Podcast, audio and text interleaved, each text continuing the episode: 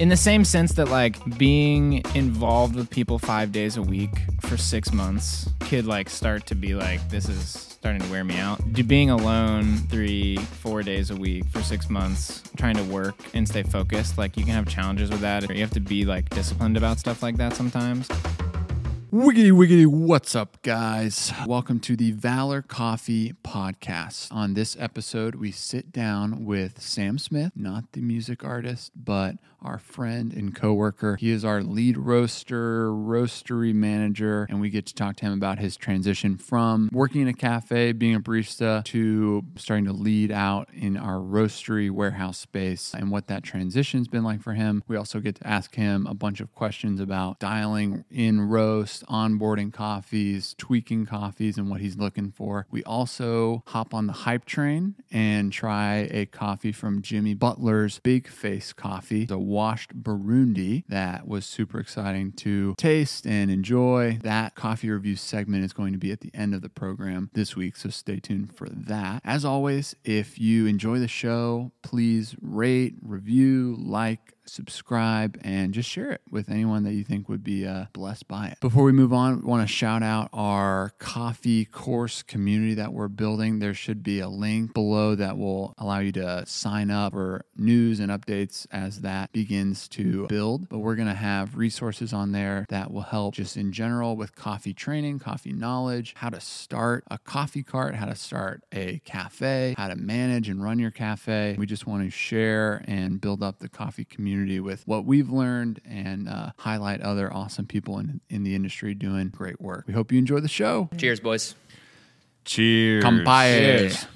Sam, welcome. Thank you. We're sitting here with lead roaster himself, Samuel Dawson Smith. There it is. Yeah. You can edit out the pause. You know I will. Samuel Dawson Smith. So, Sam, let's just open up this podcast really quickly by... Who do you think you are? And what gives you the right? I am. Who do you think you are? I am. Yes. Okay, thank you. That about wraps it up. Sam has been with us for two and a half years. Yeah, 2.5 years. 2 and some change. Yeah. Mm-hmm. And heck, you're just making your way up, aren't you? You're vying for everybody's job. He's like, right. Josh Groban, you raise me up. You know what I mean? I love that. This guy's going Groban on us right now. Moves me. So we're just gonna have a nice little conversation with Sam, and I'm excited. Yeah, more of a sit down. Yeah, it's a sit down. It's a conversation, but we're drinking some crazy coffee this morning. Shaka. And the packaging is crazy, at least. The packaging, at the very least, is crazy. We're sitting here with a coffee from Jimmy Butler's own Big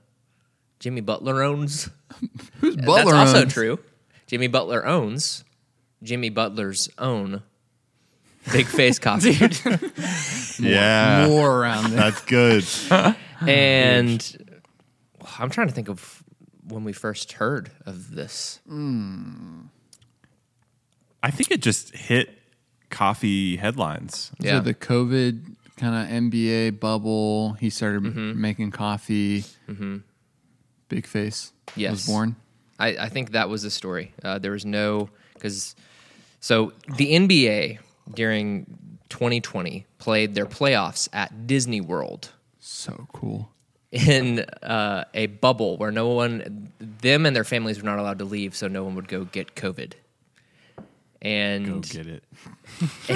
And you'll find it if it's looking. They didn't have any. Disney World doesn't have. At least that part doesn't have good coffee. Heck, I would say none of Disney World has third wave coffee. Whoa! But I've got to tread lightly when talking about Disney World's coffee. Shots fired. And Jimmy brought all of his own coffee setup, and he was selling pour-overs out of his room to the other players for like $20 a pop. And he was low on cash. From that, Big Face was born. He's just an entrepreneur, which really makes me think. And I've seen this a little bit with some coffee influencers who are getting into the coffee game. That's such a good angle to take, in my opinion. What specifically? if you have the chops to do it and you're going to start a side hustle, make your side hustle be growing an influence on social media or an influence of whatever kind. Because then you have this path where you grow an audience and then you link off and you say, hey, I'm starting a company. And because especially, you know, in that progress, you know, as you're coming up with your audience that you're building, you can be monetizing that through ad deals or whatever. And then you create this product that you can sell and you transfer a lot of your existing following to that instantly. You're saying Jimmy Butler's initial audience was because of basketball? Yes. Yeah. And I can tell you right now that he's introducing a lot of people to specialty coffee who previously were just into basketball, which is awesome. I think that's really cool. I know someone might roast us in the comments and there might be some sort of scandal that I don't know about or something, but I don't know about it. So it doesn't exist. Basketball is my favorite sport. I love the way they dribble up and down the court. Anybody want to name that movie? Name that song? You guys getting the pomelo on this this coffee or the gooseberry? Or honestly, I think, is a pomelo a grapefruit? I thought it was grapefruit. Because Jason, I didn't look at this. I was drinking coffee and I said, grapefruit.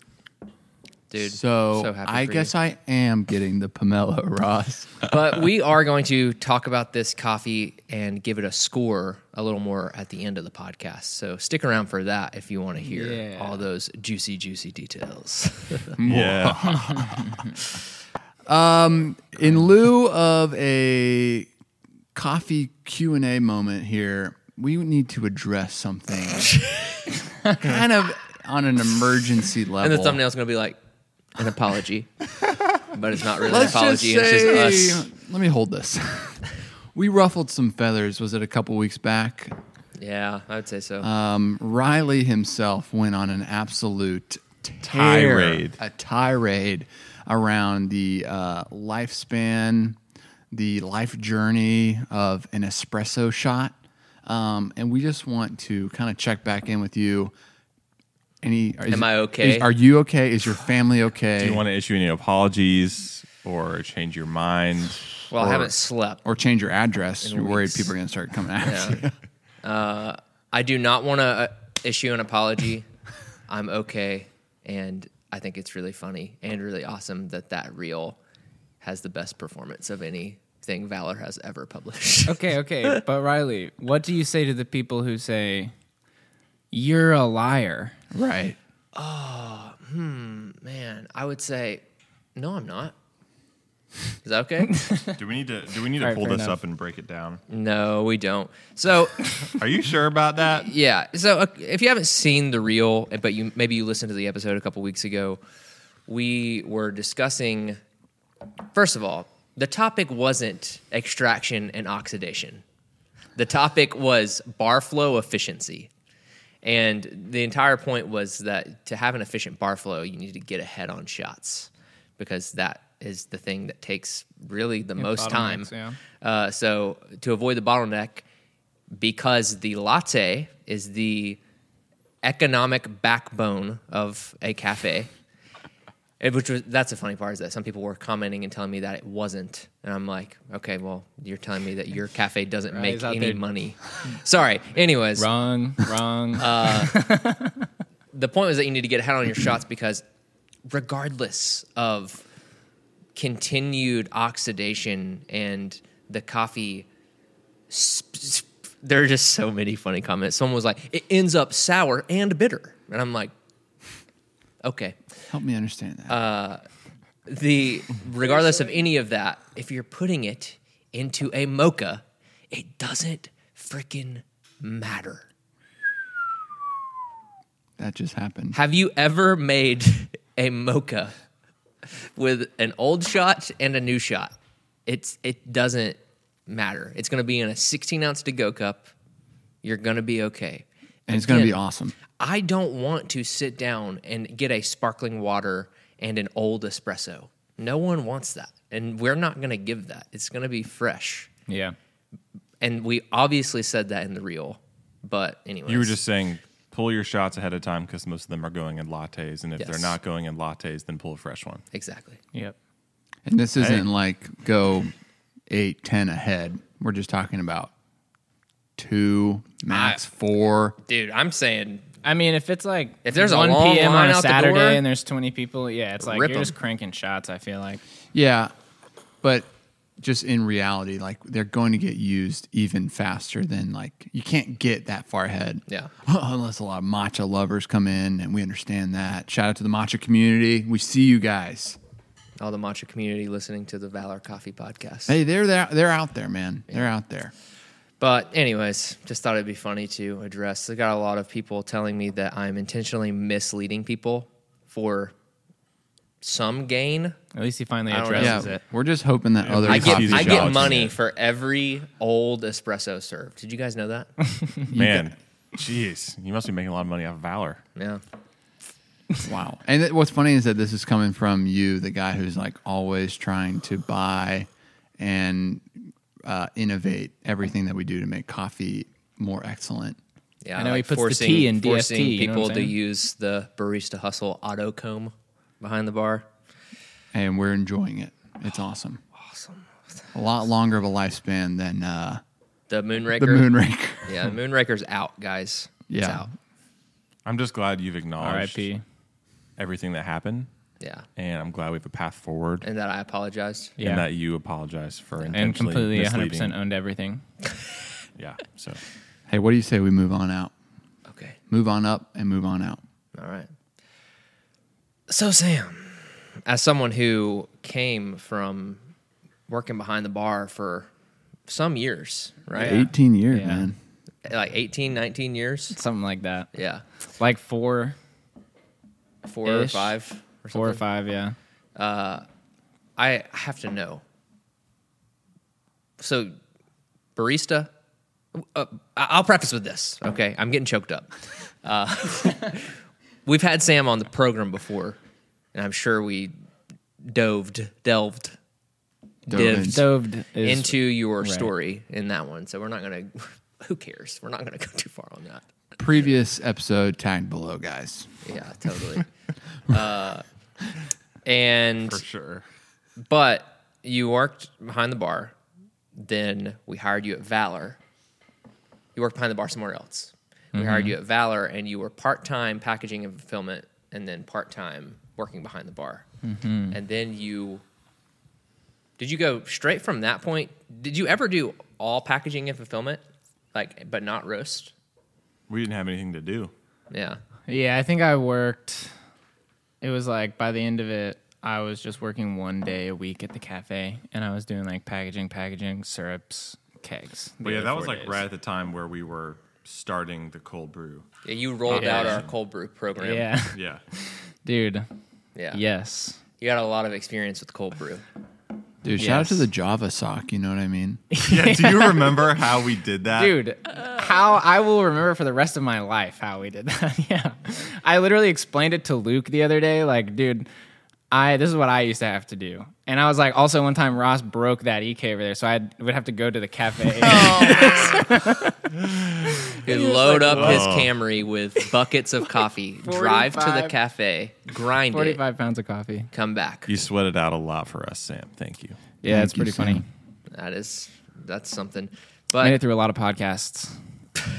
We have had many different iterations of our cold brew, so maybe, not even maybe, heck, we're going to give some good breakdowns on how you can start a cold brew program in our course community. Oh my gosh, Riley. That's a good one. Yeah. Wow. And so if you want to sign up for details on that, find it at the top of the description below. Had a good bit of signups. Like I'm not even lying. 3, 4. Like 3, 4, 5. Above 1. Now you have to say I'm not even lying every other time you say we don't know when you're misleading us. Or lying. Yeah. So, you know, working your way into packaging and fulfillment, and then eventually working your way on up to roaster. I think that is the trajectory that a lot of baristas plan to take as their career path forward. Someone's on back there. Espresso maker. And I think that's the career path that a lot of baristas plan as their path forward to continue working in the industry and making a a better wage, you know, transitioning to salary, et cetera. A little Monday to Friday action. Yeah, Monday to Friday. How's that shift been for you? You've been in it for a hot minute now. So, is it what you expected it to be? Is being a roaster what you expected it to be? And just to be clear, your title here isn't lead roaster. What's your title? Dude, like 5 things. Yeah, it's. I think that your title is warehouse manager. Yeah, it's like roasting operations and warehouse director associate. Oh, I'm a director. Is warehouse, dude. Roud. You're the Roud. And lead Roud. So to be clear, you maintain this facility with the help of your dear friends, Luke and Blake. Indeed. Is there anything you want to say to them real quick? You guys are awesome. Couldn't do it without you. You purchase, cup, sample roast, all green coffee. Yeah. And then you order it and you production roast it. Mm-hmm. You quality control our product, including some at the cafe, but especially here on the cupping table 2 times a week. Yeah. So that's a lot in one role. And that is kind of a testament to, I mean, being a small company is that you, you know, another bigger company might have 3 people doing what you do, which is awesome. So with all that being said, what's it like being a roaster? And is it what you expected it to be?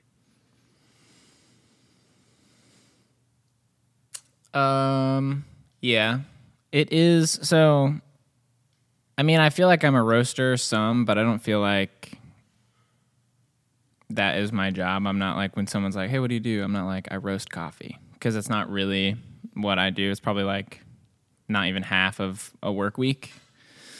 But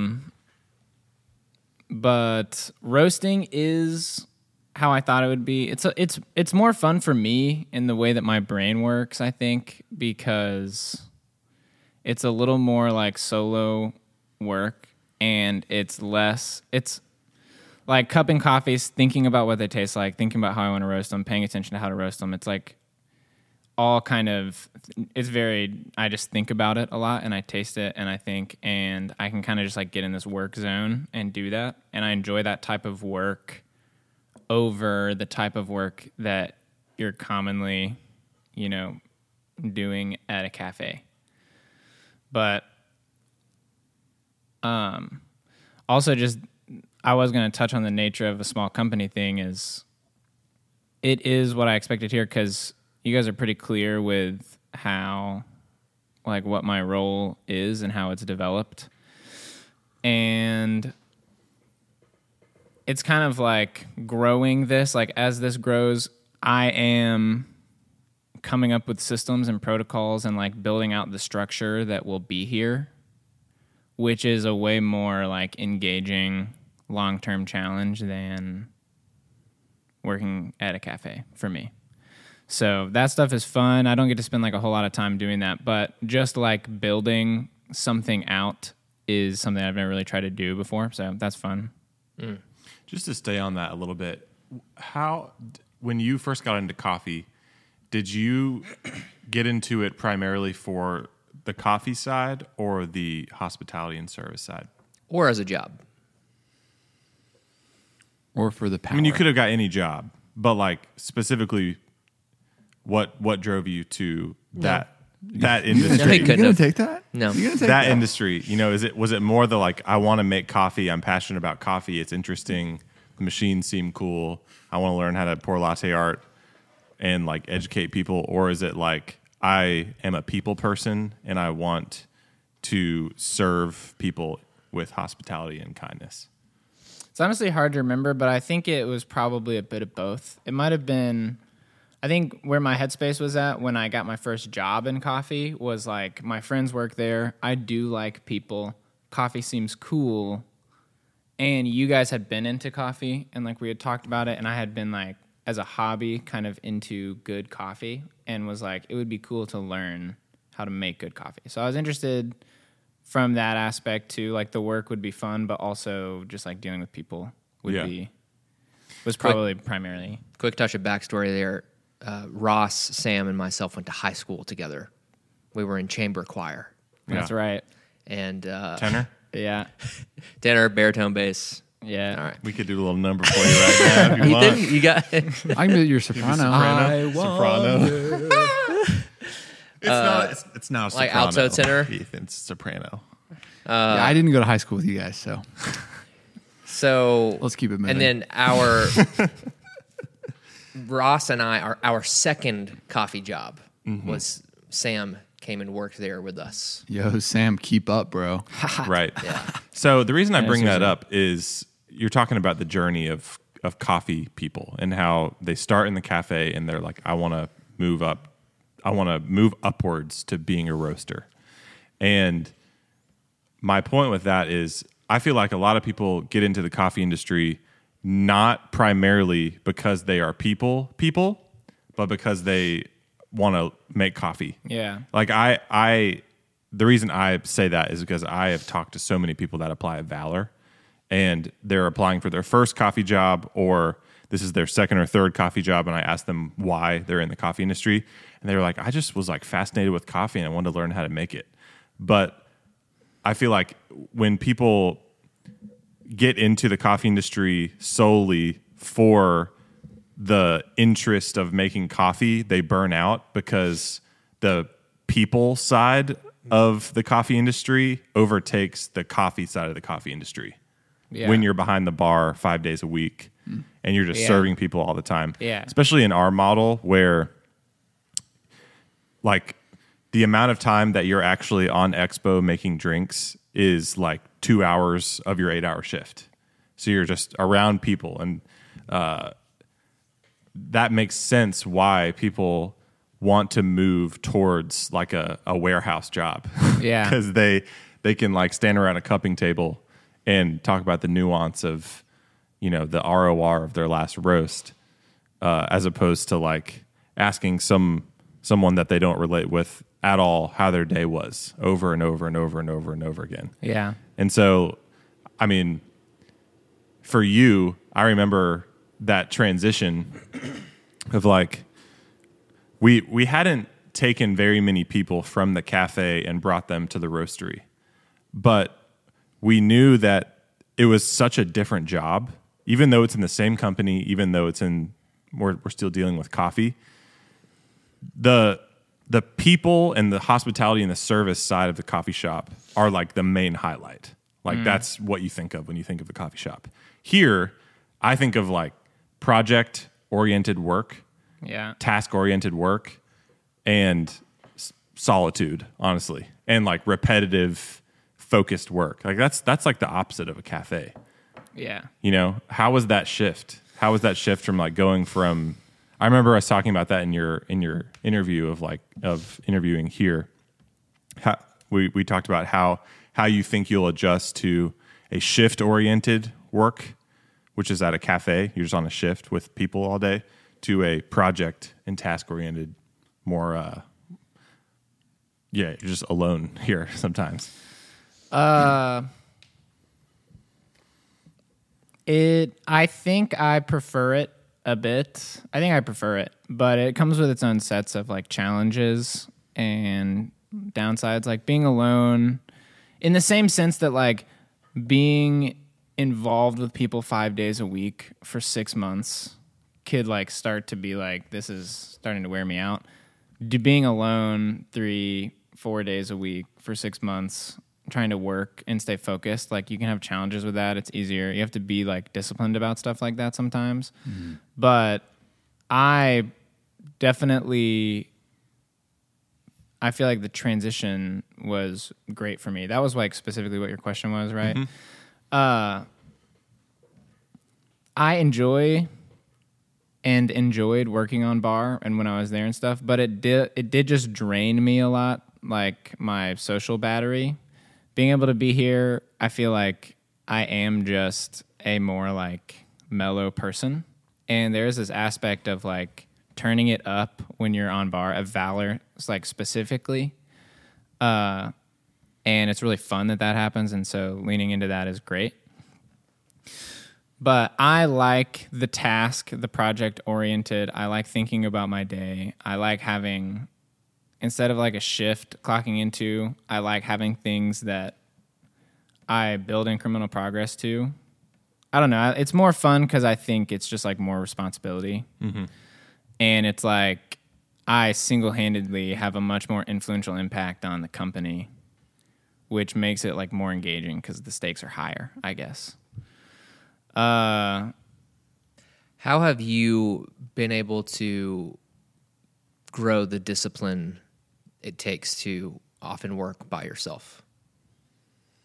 Like, you have, you and the others, people who work here, including us as owners, have a lot of autonomy in our schedule. So how do you, especially people who are coming from working behind the bar, where a lot of things might be a task list that they have to do for the day, and then obviously just taking care of guests and brewing good coffee, to developing projects. Because that's the thing. It's like, not only are you doing projects that we hand you, but you're also developing projects yourself, because that's a part of your role. So how have you managed to get on top of that transition? And was it a transition, or did it just come natural?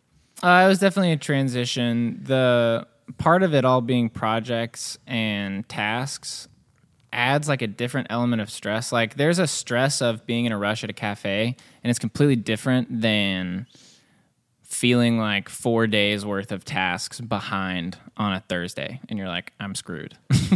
You know what I mean? Yeah. And so like learning to handle that, those emotions, is a different animal, and I worked with that for a while. But really the thing that helps with the transition is just kind of imposing structure on the work week. It's like, and we just had a lot of conversations about this over the course of months, of just like, use Todoist, use Notion, organize things like this. And it's like the things that I have to do every week, I put in one place and I see them all the time and I'm reminded of them. Longer-term projects, you just put timelines on, and then you put in structure of like, at this time, I'm going to review these things. I'm going to look ahead at this time on this day in the week. And then I also just know the reality in the back of my head of like, if I don't do these things that are on this schedule, I will be behind in a week or two. And so there is something to do, and I'm not having to like think of what I need to be doing next often. Because like when I do that, it's easier to be like distracted, type of deal. So just structure probably is the easiest way. Mm. We got to take a more serious note here for a second. What coffee are you the most proud of right now, and why? And who do you think you are? Dude, I'm probably the most proud of the Wash Ethiopia we have. It's on the way out. That's probably the coffee I'm the most proud of, because it is the, without a shadow of a doubt, winner of the Most Improved Award, superlative. Facts. What does it mean to improve a coffee from a roasting perspective? It means it doesn't taste bad and it tastes good now. Help me understand what you mean. Well, it's such a big highlight on you, right? Yeah. Because, and that makes sense why you're proud of it, because the green coffee didn't change. I mean, it got older, but not by that much. Mm. And so you start it, and let me finish. Oh man, you profile the coffee, you figure out, and we'll get to this later, but you figure out how you want to roast it, and then you try to roast it that way. You're not getting the results you want necessarily, and then you just keep tweaking over time. Yeah. Hey, Ross, I'm going to stop you right there. I think that it would be a really good melding of some things, too. Can we just take a melding moment? Yeah, we're going to have a melding moment where, why don't you talk to us about how you onboard a coffee in the frame of that Ethiopia? And we can see, one, how you onboard it, and two, how you took that coffee from... zero to hero? From rags to riches. Do you want to go from, like... when I order samples from... Take us back to the beginning. Take us to like when you... Okay, you got to be careful telling me that. Last time you said that when I was on here, I started in high school. All right, so you woke up. Go. So I order samples and I sample roast coffees and cup them frequently. It's like every week I am ordering and receiving and roasting and trying samples. As a potential replacement for existing menu slots? Yes. Cool. I didn't know. I was just wondering. Typically... Asking for a friend. Typically, that's exactly what I'm doing. Sometimes I'm looking ahead for like blends and stuff, not necessarily replacing a menu slot, or I'm thinking about... Yeah, those are basically the only two reasons. And so I received the samples. I received Ethiopia Torre from the importer. Sample roast it, cup it, among other coffees, like 8 coffees. It was the one that I liked the most. I follow up with the people I want to buy it from, the company I'm buying it from, order it, and... Can I just stop you right there? Yeah. What is sample roasting, and how do you do it? And what is the cupping process with sample roasting like? Okay. Sample roasting is basically just a way for like coffee importing companies to let roasters try the coffees they have offering in a not expensive way. So it's like we get samples for free when we order them from a company. It's like 100 grams or 150 grams most of the time. Sometimes it's like 50. And I have a little roasting machine. Is it Ikawa? Yeah, Ikawa. Little electric Ikawa sample roaster. Affiliate link. That's all below. It does. All it does, roast. It's like a one-button thing. Technically, it has 2 buttons, but one is just a fan. And you roast 50-gram samples. Yeah, you use your phone, and you can load up and change profiles. Full transparency, we have had the same profile running on it for... Years. It's the Tim Wendelboe profile. And I just went through and tried like all the profiles when we first got it and just found the one that I thought highlighted the coffee specifically. So like pretty light, because I was doing it in a sample roast mindset. You could, change the profile and try to make it more like a production roast, and that could be helpful, and we've kind of talked about potentially doing that, but we haven't really done it yet. So yeah, it's something that's on my mind, but I haven't had time to like look super into it, honestly. So when you're cupping sample roasts, is there a different mindset with that versus when you're cupping our production roasts? For sure. Yes.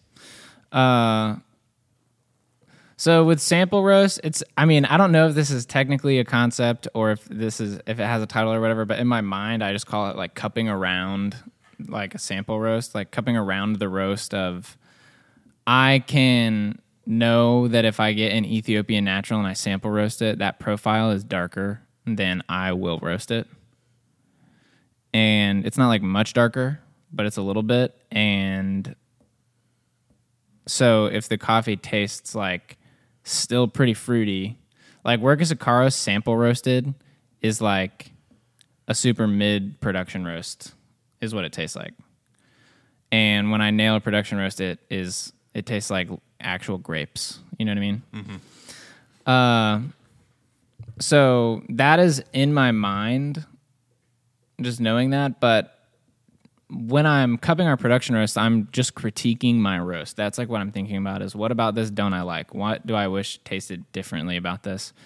In kind of like a perfectionist way. It's not like super pressure. I'm never like expecting it to be perfect and then I'm disappointed, but I am always like, what about this is imperfect? Mm-hmm. And so sample roast, I'm tasting it. I'm like, do I like this? Could it be as good or better than what's on the menu now? Yes or no? If yes, is the price fair? Yes or no? Yeah. Blah, blah, blah. So do you remember what the sample roast of the Torre was like and what you saw in it? Yeah, it was great. It tasted like that like blueberry type sweet thing. It was muted. It was like subtle. That would be an example of where the sample roast was darker than what the production roast would end up being. Yeah. But the coffee was really clean. It had like really nice black tea notes, and it had like this like blueberry, almost like a natural like flavor note, like a natural process at the front end of it. And I was like, this coffee's awesome. And so I bought it. Does that answer that question? Yeah. Okay, so I buy it. It gets here. I do a production roast.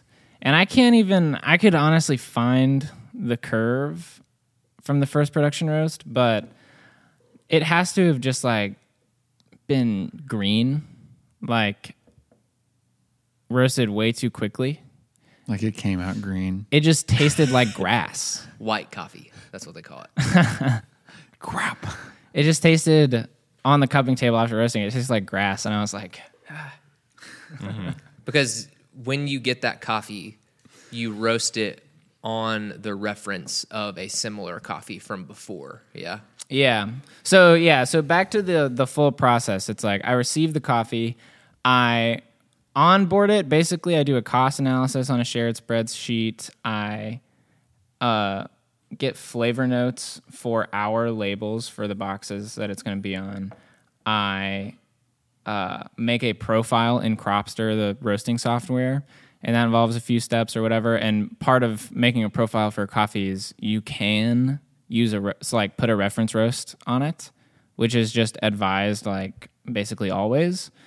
And if I've never had a coffee before, usually if I'm buying a coffee and it's like a second year that I've had it, I'll use last year's reference roast, or I'll just use the reference roast on the profile. If it's a new profile, I try to get the most similar coffee based on like process and then origin. Mm-hmm. So if it was like a Ethiopia Yerg, you'd try to find another Ethiopia Yerg. Yeah. Do you remember what the flavor notes are on Torre? No. What's that like, getting flavor notes? You know, like I feel like that's an interesting thing to do whenever the production roast is still in development stage. Yeah. You're trying to get the flavor notes for what this coffee will be for the rest of its time. And of course you can change it if you want to, but do you like getting flavor notes? Is that one of the things you enjoy doing, or is it not? I do like it. It's something that I need to... Golden raisin, juniper, citrusy sweet, just so you know. Okay. Thank you. I do like it. It's a muscle I want to work more. When I'm getting notes for stuff, I try to think of like... When I'm thinking of like, I want a note that's going on the label, I try to pick like the three most obvious things to me. Mm-hmm. Or like... two obvious ones and maybe one that was like subtle but I really liked or something. Like spooky stories. Yeah, exactly. And I try to think of like way more than I need for the box. I try to think of like 4, 5, 6, 7. I don't know if I can get 7. Do you ever use the flavor wheel? Sometimes. Yeah.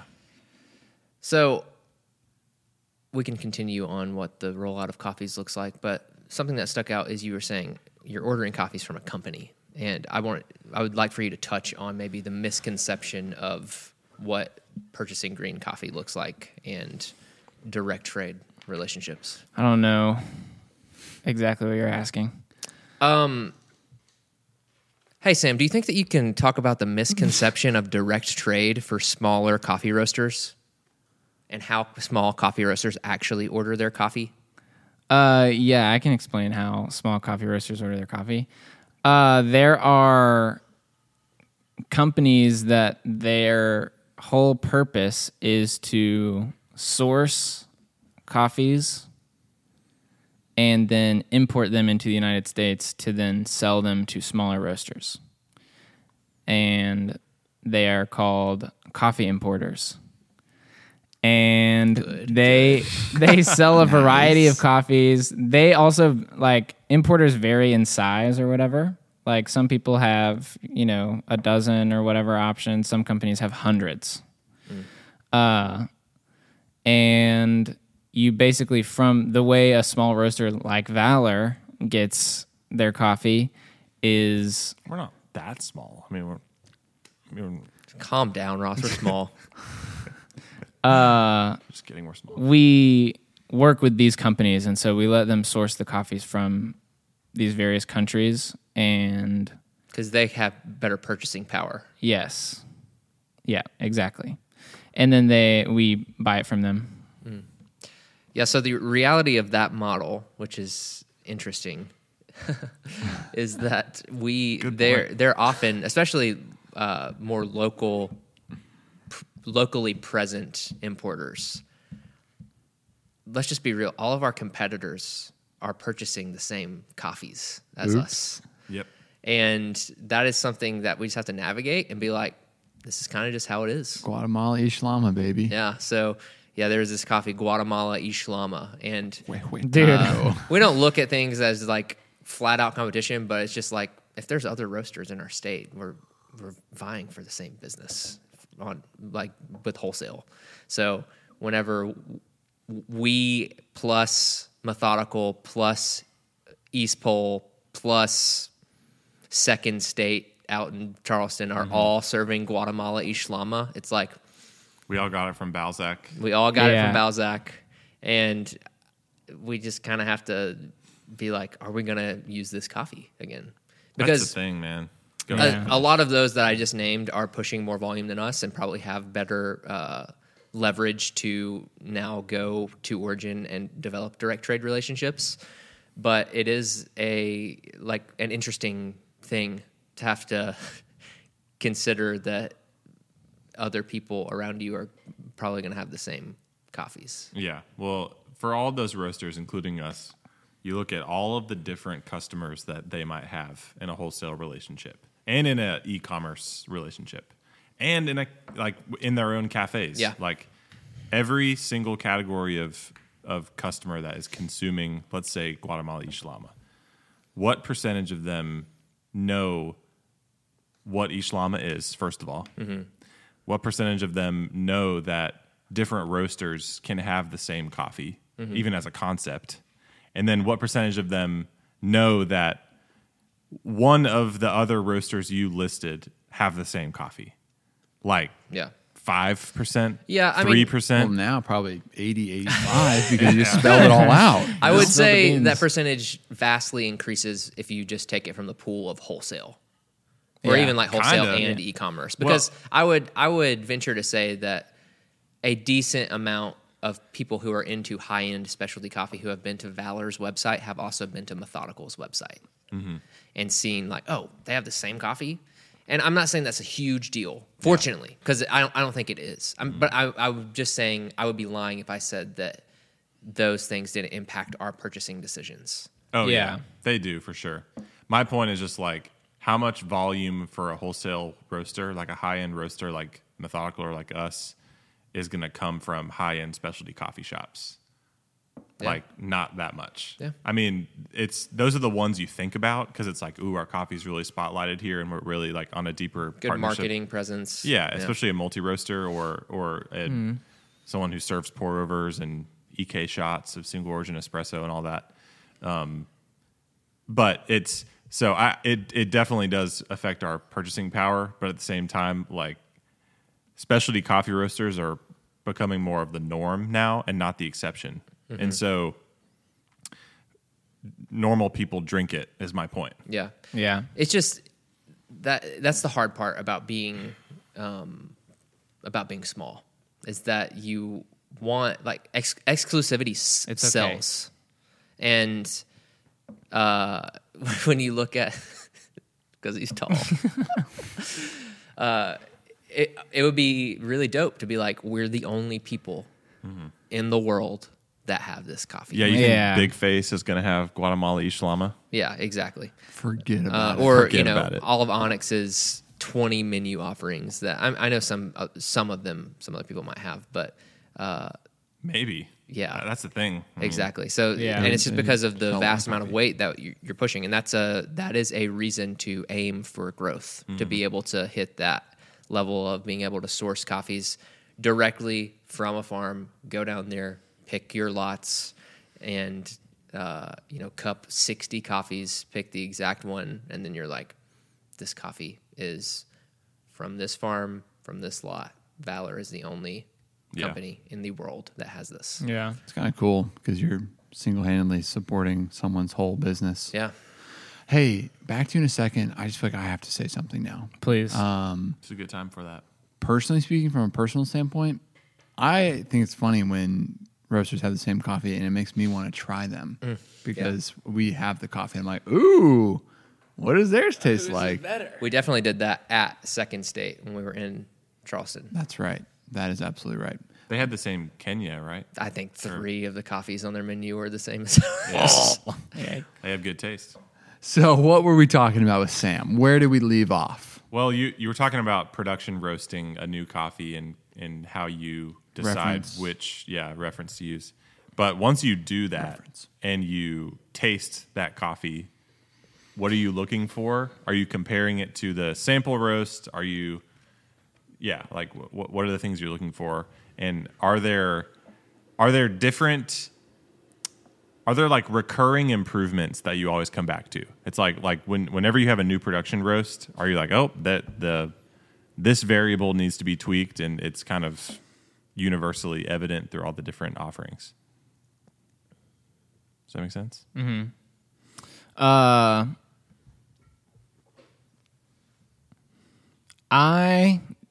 Basically, when I'm first profiling a coffee, I put the reference to whatever's close enough I roast it. I taste it. I'm thinking about roast, like flavors that the roast has imparted into the coffee. So I'm paying attention to things like how long was the browning phase, how long was the development phase compared to how long I wanted them both to be. If they were both long, or if the browning phase was long, then I expected it to taste roastier. I expected it to taste darker. I expect like a lot of those sugars to be more muted. If it was roasted short, it's going to taste green. I pay attention to those types of things. And I just decide, does it need to be developed more? Does it need to be developed less? Does it need to be longer? And then I roast it differently the next roast day, and then I cup it again. And that is basically, and it's like I'll try it, and it's kind of just like dialing in on a really slow scale type of vibe where it's like, I know the coffee. I know where it's from. I know how it's roasted. I can make a guess at the adjustment that needs to be made, and then I can taste it, and I can make another adjustment. And that is just like the biggest thing. Is just like I pretty much since I've been roasting, maybe like the first 2-3 months I didn't do this, but since I started roasting, it was like I've been cupping almost every roast that I did of every coffee. And so that's pretty cool. You just get familiar with that, just cupping a lot. You notice what a roast defect tastes like. You notice what just like a green bean defect tastes like, and you can start to notice these things. Yeah. So that's what I'm thinking about when I'm profiling, when I'm like a new coffee and cupping it for the first time. When you're dialing in that roast, you know, like all the different categories whenever you're doing like an SCA cupping, you know, flavor, acidity, body, other ones. Acidity, body, flavor. Do you think about one of those more than the other when you're dialing in a roast? Do you think more about acidity over the specific flavors you're trying to pull out? I feel like with people that don't have a lot of experience in coffee, they always think that we're trying to pull out like that blueberry note, or we're trying to, you know what I'm talking about, when we're like dialing in espresso, it's like we need to pull out more of that graham cracker note. We need that. So we're going to, but it's like we don't really think about it that way. Yeah. So do you think about body a lot, or do you think about mouthfeel? Sorry.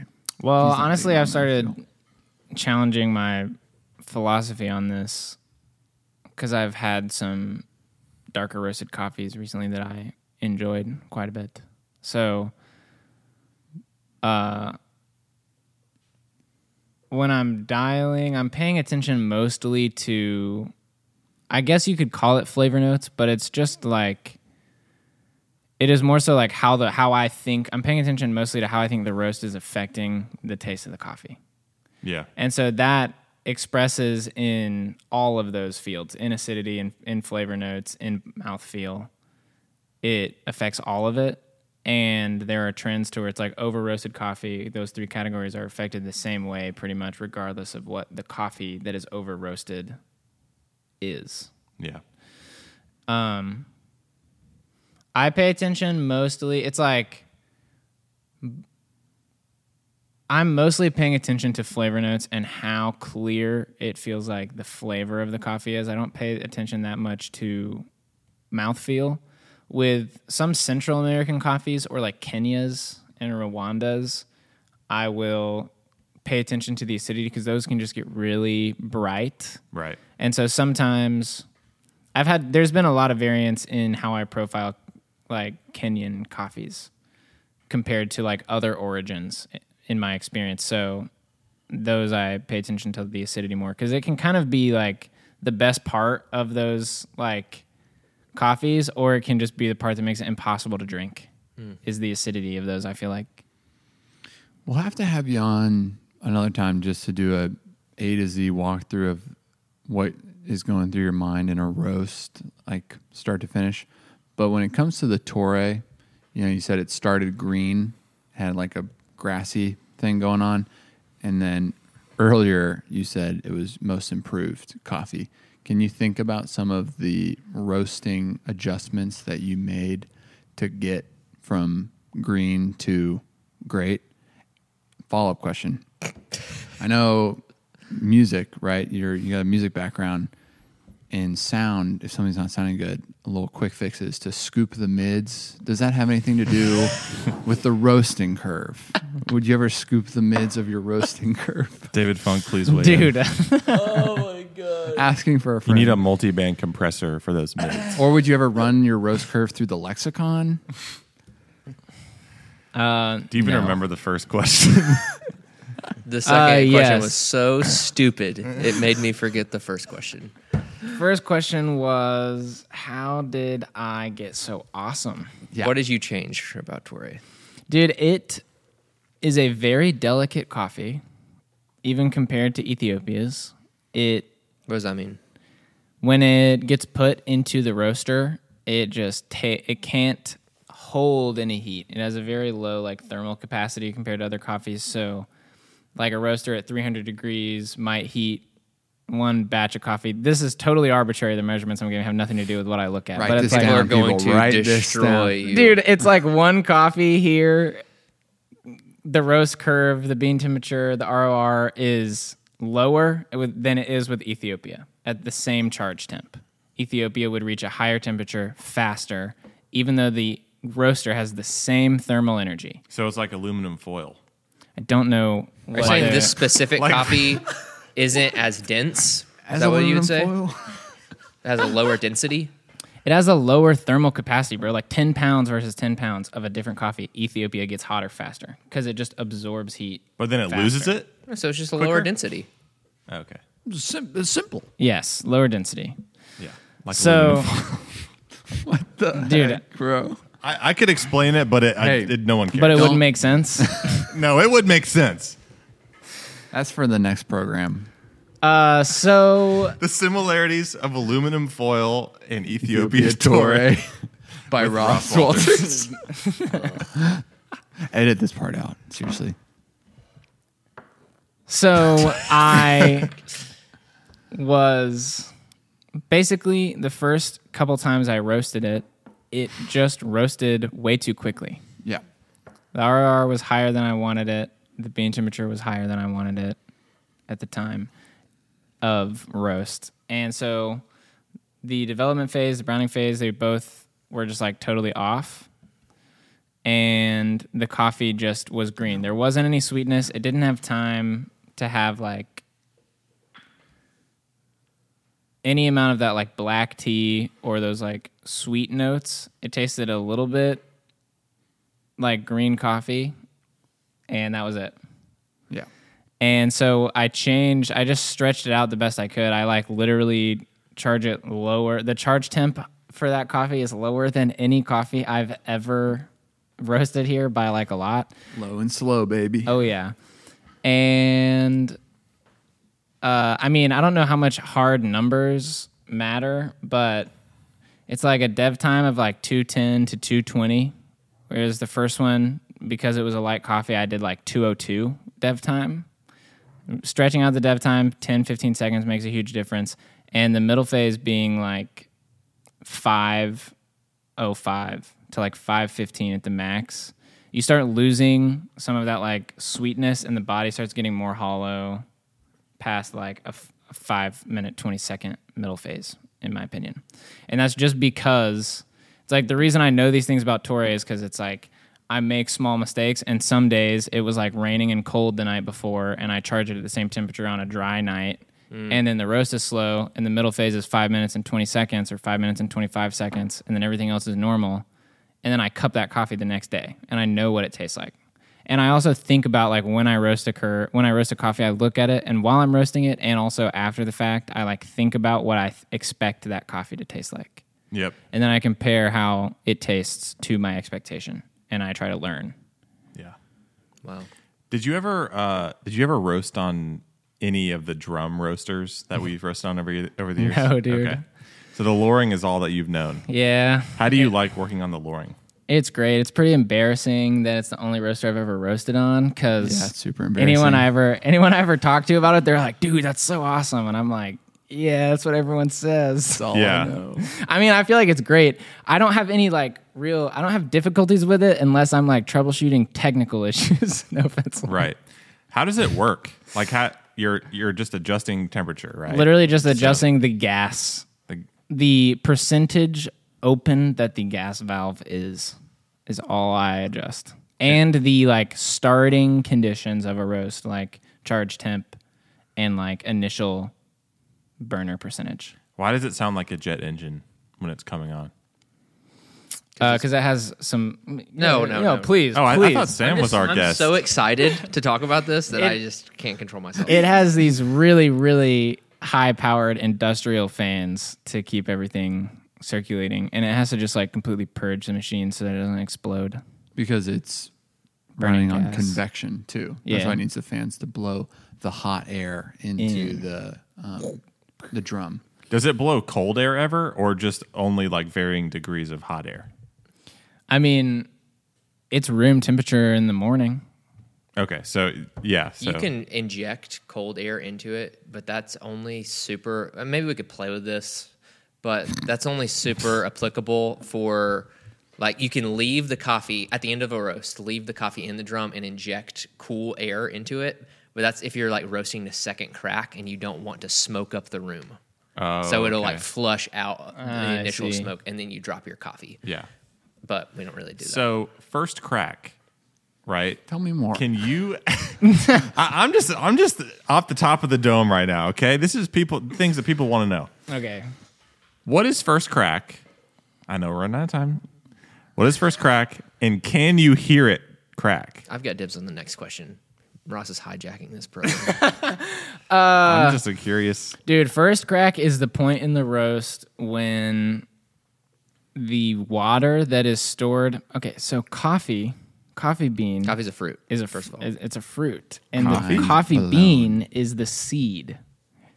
You know what's inside seeds? No, water. Tell me. Water. Okay, sorry, I'll make this more concise. There's water inside... And when you roast the bean, it is a solid structure, and the cell walls don't allow water to escape, and it's a rigid structure, nothing can get out. The water evaporates within the bean. When the bean boils, like reaches the boiling point, 212 degrees and beyond, the water inside will start to evaporate, and the pressure from the steam that's created grows as the temperature increases until the bean literally splits open and the water vapor is released. Like popcorn. It is. So that's first crack. You can... Sometimes I hear things that I'm like, is that first crack? But usually this thing's just like... Roaring is very loud. Back to the jet engine. Yeah. So my question for you is, what's the single area where you have changed Valor's roast curves the most since, you know, the system that I would say I kind of developed and handed to Dale. Dale and I developed together. And me. And you. Dale, you were just there. How have you changed the way we roast coffee? Is there one area you can point to that's like, I changed this a lot? Great question, Riley. It's pretty good. And who do you think you are to take the privilege to do something like that? The thing that I've changed is... I mean, really the thing that comes to mind is just like cupping really, really frequently. No offense. That has definitely just made it possible.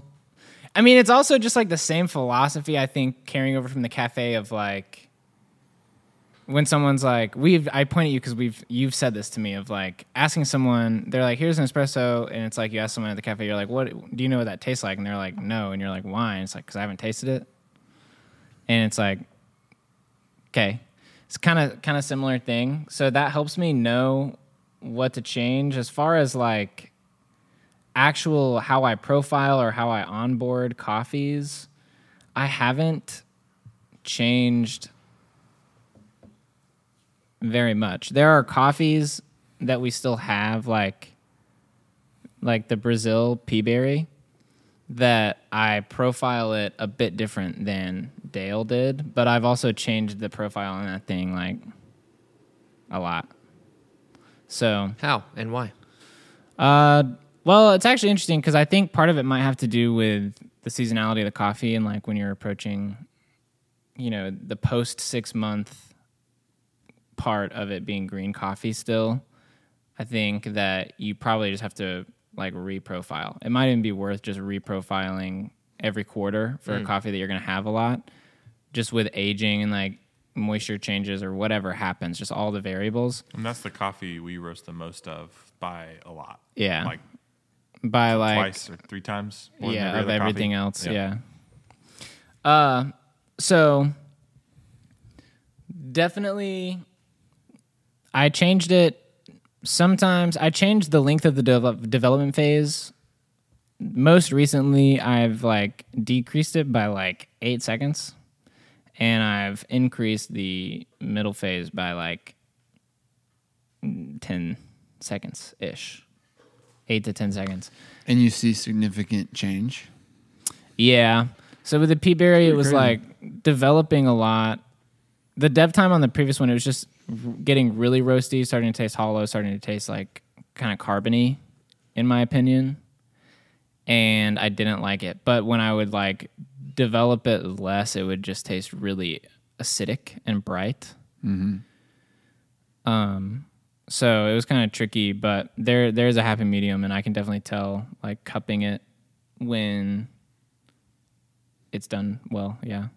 Or if it like needs to be different. Wow, that's over. The moment you guys have been waiting for, our review of Big Face Coffee. How was opening this package, Ross? I really enjoyed looking at it with my eyes and my brain. And then when I tried to open it, it was kind of hard to do. You have to pull a little tab to get the thing open. Very hard to do. The tab here? Or the tab on the side. Yeah. Yeah. I think you got a video of it. I don't know if that's linked below or not. It's probably overlaid, yeah. Well, it might be linked below too, but... it does perfectly rip. That is nice. A little post-rip aesthetic. Right through the name. Yeah, but it's like a vibe. But it's a vibe. In a good way. Yeah, right through the name. And then you said... The UX of the bag itself was super rough. Tactically speaking, visually it looks awesome, but yeah, you can do it upside down too. Oh my goodness, it's got branding for days. That bag's got stuff all over it. Every side's got stuff all over it. It really is like that. They don't have... So all it looks like all their internal bags are the same. Okay. Because there's nothing about the coffee on the internal bag. So similar to us in that way. And then all the boxes are the same, and they just have a label. Wow. Yep. So we're calibrating. Oh, and it corners. And it corners. Hey, a lot of... Did they... Do you think that you don't think they took all of their inspiration? I mean, they definitely have the whole like cheeky one-liners all over the box thing, which we also contains smile matter, TM trademark, yeah, may cause involuntary happiness. We have liftoff, lift to release smile matter, all systems go. Lift to release my matter. The uncommon, in common, big face. I think that means independent origin. Isolated origin. Filter. So single filter. Origin? Yes. Nice. Man, there's just so much. What does this one say? Oh, that's just instructions. Yeah. Oh, no, lift to release. Yeah, they both say the same thing on the sides.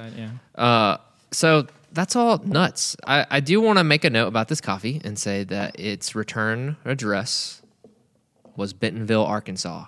And I think we all know what that means, which is awesome because Onyx roasts amazing coffee. If I am spreading fake news like I typically do for my own personal gain. Intentionally. Then please let me know in the comments. But I am sure a cursory search of the interweb would show that this coffee is a white-labeled Onyx coffee. Mm-hmm.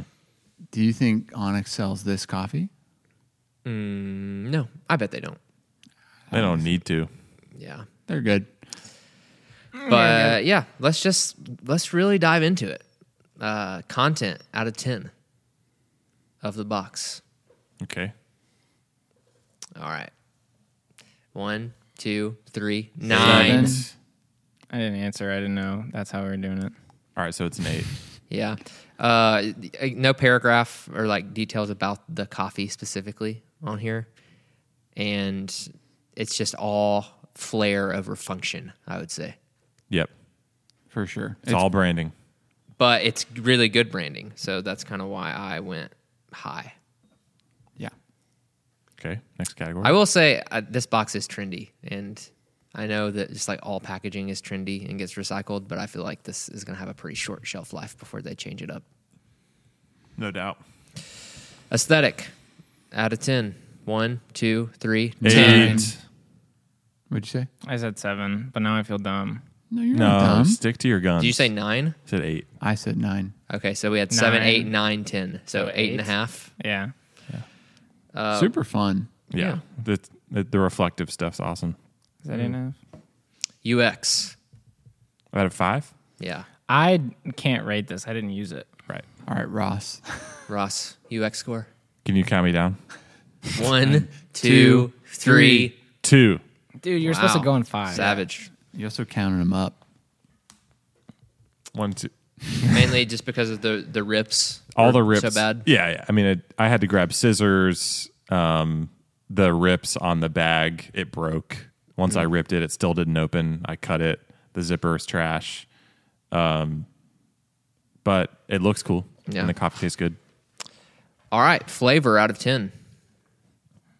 1, 2, 3, 8. 7. 8. So we're going to go with an 8. Any thoughts on it? What was the note? What were the notes? Pomelo, baby. The pomelo was there. And the gooseberry. It was there, yeah. It just tasted like grapefruit. Yeah, it was great. Tart, bitter, good bitter. Not all bitter is bad, tart guys. Action. Not all bitter is bad. Yeah. I didn't love the espresso, but I think that was on us because this coffee is so freaking light. Yeah, we just couldn't pull great EK shots of it. It was zeroed out, and then we had to even calibrate it our EK down even more to get it like chirping, to get it to pull in like. At least 23 seconds. Mm. But I think the espresso that I used for the cappuccino was a little better. Mm-hmm. Which is always lame. I think it's more the EK and all that grind retention. The fact that I did the exact same thing, but the shots were 3 seconds apart. Mm-hmm. How about enjoyability? Out of 10. 1, 2, 3, 7. 9. Wow. What did you say? 9. Me too. 9, 9, 8, 7. What did you find enjoyable about it? Did we even say that this coffee was from Burundi? We have not said that. At any point. It's a wash Burundi, right? Yeah. Wash Burundi. I mean, just for a wash Burundi, I'm expecting like an acid bomb. Yeah. But it was a really, really pleasant acidity. Yeah. Great sweetness. Drinkable, but complex. Yeah. I mean, that's kind of all you can ask for. I couldn't agree more, Ross. I wish I had more of my pour over. It's not, yeah. Same. It's I mean, we can always make more. I'm probably going to make more of this whenever we close. Dude, make one out for me. Especially for such a light coffee. Like, you know, in light of our earlier conversation, when you were dialing in Torre, it was so green that the acidity was just like terribly too high, right? I mean, like acidity's like through the roof. So for it to be so light and the acidity to be so balanced with the sweetness is like bravo, Onyx. big allegedly. Case. Sorry. Crunch. I'm about to break my teeth. Not bad. That's a good crunch.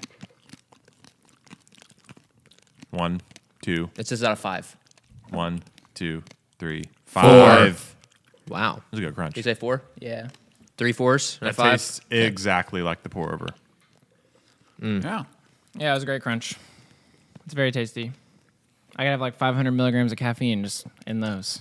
Dude, one thing about you and Luke being in the warehouse is that you guys will drink coffee anytime it's made. So every time I make a pour over, you guys say, hey, can I have some? Yeah, I know. That's the tax. The tax. This coffee scored a 39 out of 50. That's one of our higher rated coffees for sure. Great. So bravo, Onyx, you get the Valor stamp of, sorry, bravo, Big Face, you get the Valor stamp of approval. Can't not do it. We're going to be wrong. They're going to have a headquarters in Bentonville. You're going to get ripped to shreds. Maybe the real estate's just cheap out there. Maybe Walmart's roasting it. Yeah, Walmart's out there. Aren't they? Yeah. They do good work sometimes. It was a great coffee. Sam, thank you for being on the show. Thank you, Sam. Thanks, it's always a pleasure to have you. We've got to do this more often.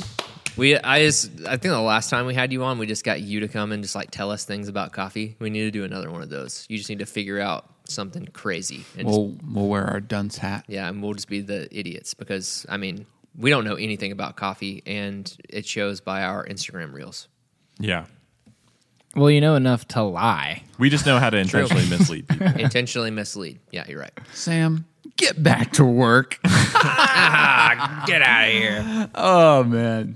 All right. Seriously, guys, we really got to get back to work. Yeah, for sure. We'll see you guys on the next episode of the Valor Coffee Podcast.